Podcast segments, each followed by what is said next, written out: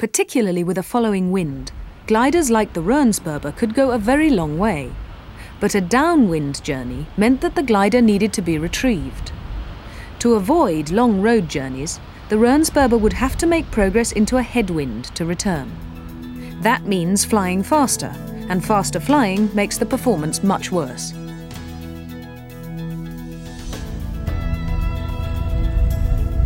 We can demonstrate the performance penalty associated with speed in a special test flight.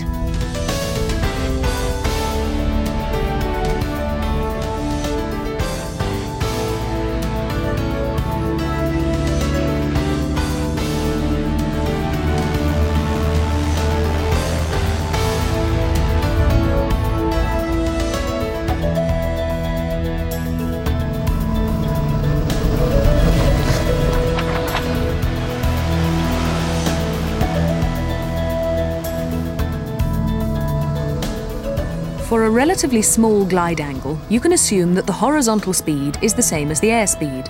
And the airspeed is easy to measure, being one of the instrument displays.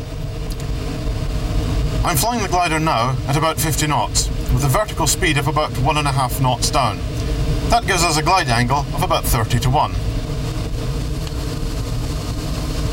If I now increase the speed,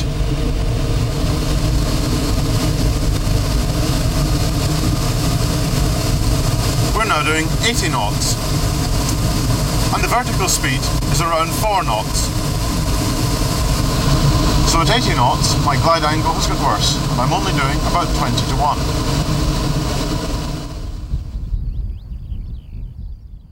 You can plot the performance of that test flight in terms of the relationship between horizontal and vertical speeds. At fifty knots the glider's vertical speed is about minus one and a half knots. And at eighty knots, the vertical speed becomes minus four knots. Other airspeeds carry different speeds of descent, giving this performance graph, which is known as a polar curve. The highest point on the graph gives you the minimum sink speed for this glider. That's around forty knots. It's the speed at which it should fly in thermals or other rising air to gain height as quickly as possible. The tangent from the origin to the curve touches the curve at the point with the lowest possible ratio of vertical to horizontal speed.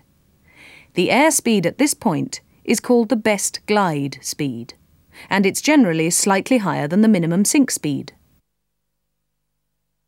Now, the Rhönsperber performs well in a very narrow range of speeds. Fly at speeds much greater than forty knots, and the Rhönsperber effectively drops out of the sky.